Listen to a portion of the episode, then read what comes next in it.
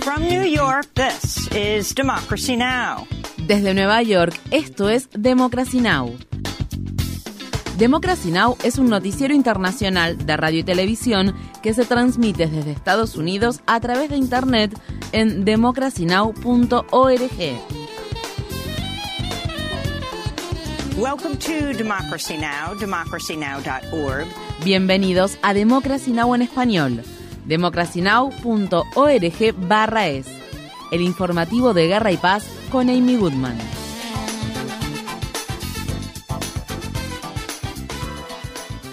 En Estados Unidos, Donald Trump dijo el martes que fiscales federales le han informado que es objeto de una investigación penal que el Departamento de Justicia está llevando adelante sobre sus esfuerzos para anular las elecciones presidenciales de 2020. Trump hizo un anuncio similar poco antes de que el fiscal especial Jack Smith presentara cargos penales por su mal manejo de documentos clasificados. En el estado de Florida, la jueza federal designada por Trump, que preside el caso de los documentos clasificados, se mostró el martes escéptica ante la petición de los abogados del expresidente de retrasar el juicio hasta después de las elecciones presidenciales de 2024. Asimismo, la jueza Eileen Cannon tampoco parecía estar de acuerdo con aprobar una petición de los fiscales federales para iniciar el juicio antes de finales de 2023. Mientras tanto, los nueve jueces de la Corte Suprema de Georgia han rechazado un intento de los abogados de Trump de bloquear una investigación que está llevando adelante la fiscal de Atlanta, Fanny Willis, sobre los esfuerzos del expresidente y sus aliados para revocar los resultados de las elecciones presidenciales de 2020. Willis ha dicho que en agosto anunciará si se presentarán cargos en el caso.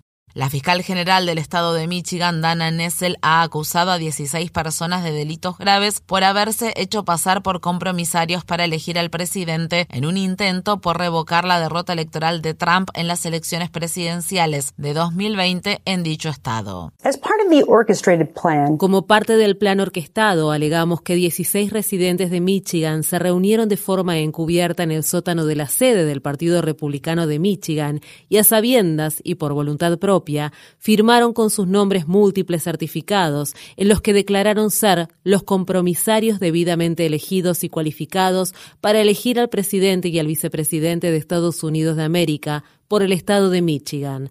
Todo eso fue una mentira.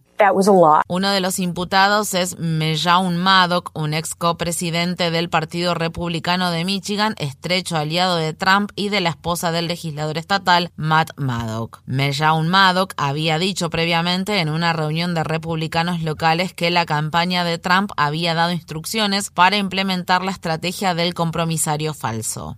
En China, una serie de implacables olas de calor ha disparado la demanda de electricidad, lo que ha provocado un consumo de carbón sin precedentes en las más de mil centrales eléctricas a base de carbón del país. Esto se produce después de que el gobierno chino aprobara en 2022 un aumento récord de 86 gigavatios en la capacidad de producción de electricidad a partir del carbón.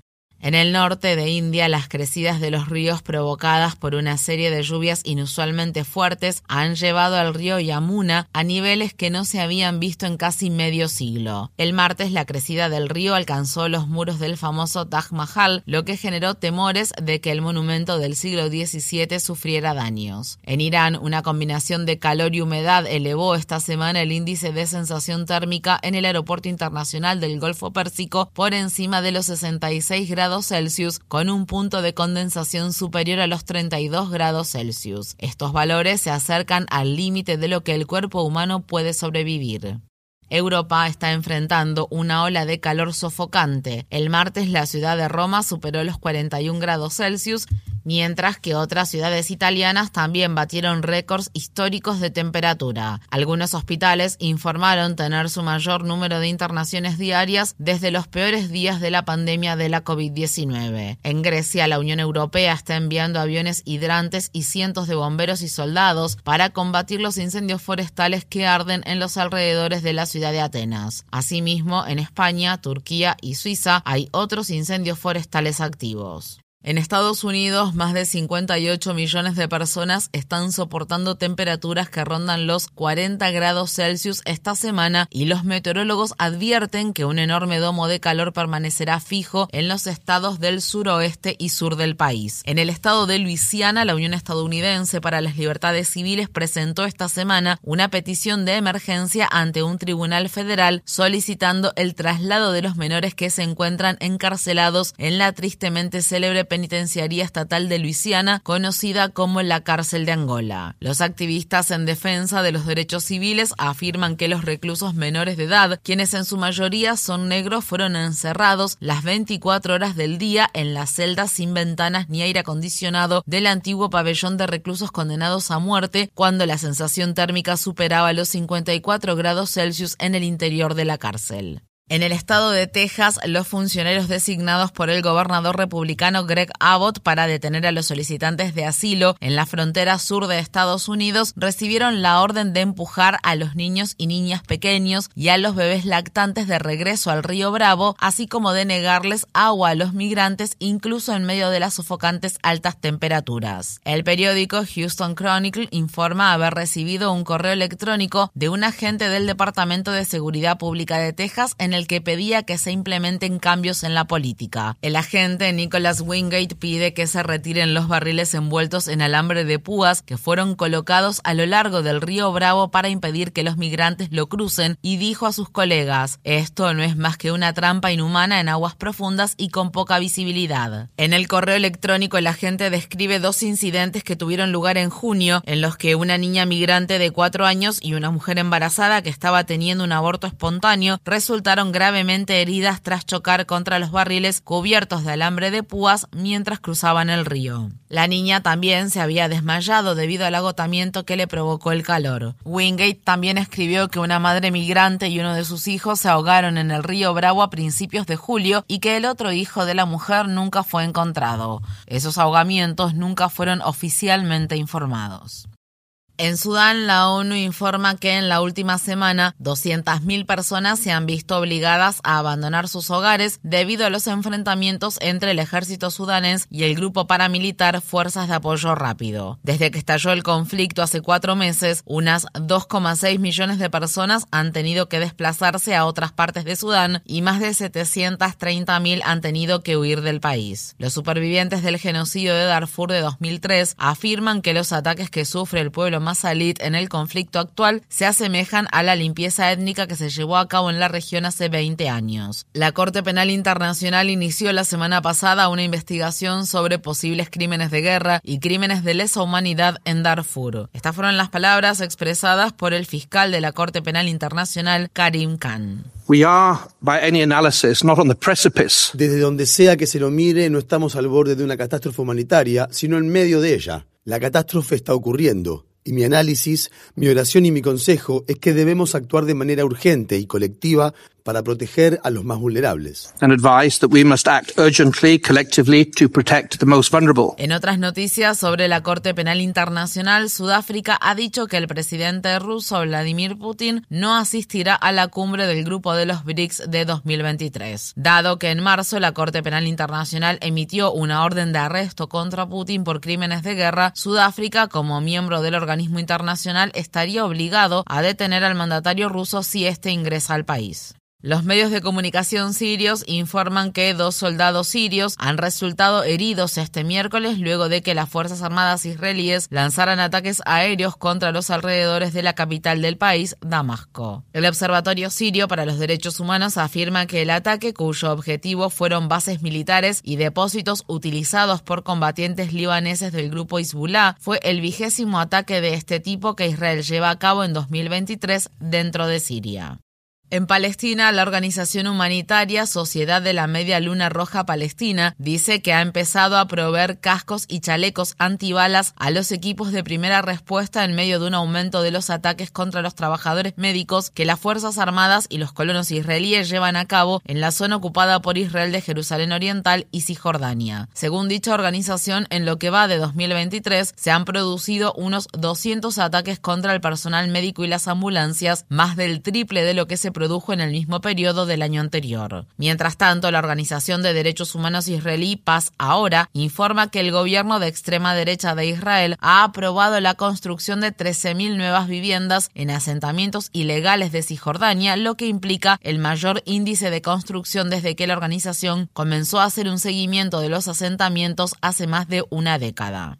En Israel, decenas de miles de manifestantes salieron el martes a las calles de las ciudades de todo el país en la vigésima octava semana consecutiva de protestas contra los planes del gobierno de extrema derecha de Benjamín Netanyahu de limitar drásticamente las potestades del Poder Judicial israelí. La votación final sobre la medida podría tener lugar a principios de la semana que viene. El presidente Joe Biden recibió el martes al presidente israelí Isaac Herzog en la ciudad de Washington, D.C., donde reiteró el apoyo de Estados Unidos a Israel, a pesar del aumento de la violencia y de las violaciones contra los derechos humanos del pueblo palestino y la continua expansión de los asentamientos ilegales en la zona ocupada por Israel de Jerusalén Oriental y Cisjordania. Herzog habló con los periodistas que se encontraban frente a la Casa Blanca luego de reunirse con Biden en el despacho oval.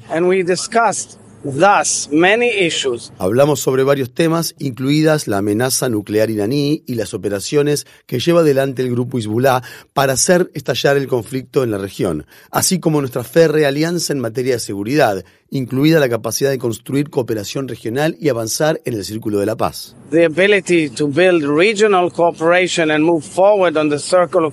Herzog pronunciará un discurso este miércoles en una sesión conjunta del Congreso de Estados Unidos. Algunos legisladores de los sectores progresistas del Partido Demócrata planean boicotear el discurso a modo de protesta por el trato de Israel hacia los palestinos. Entre los legisladores que se ausentarán a la sesión se encuentran la neoyorquina Alexandria Ocasio Cortés y las dos primeras mujeres musulmanas que fueron elegidas para ocupar un escaño en el Congreso, la legisladora del estado de Minnesota Ilhan Omar y la legisladora del estado de Michigan Rashida Tlaib, quien es estadounidense de origen palestino. El martes, con 412 votos a favor y 9 en contra, los miembros de la Cámara de Representantes de Estados Unidos aprobaron una resolución que proclama que Israel no es un estado racista ni un estado que aplique el apartheid. La votación se organizó de manera apresurada luego de que la congresista Pramila Jayapal, que preside el bloque progresista del Congreso, declarara públicamente el sábado que Israel es un estado racista. Tras enfrentar varias críticas, la congresista Jayapal aclaró posteriormente que sus comentarios iban dirigidos al gobierno de extrema derecha del primer ministro israelí Benjamin Netanyahu.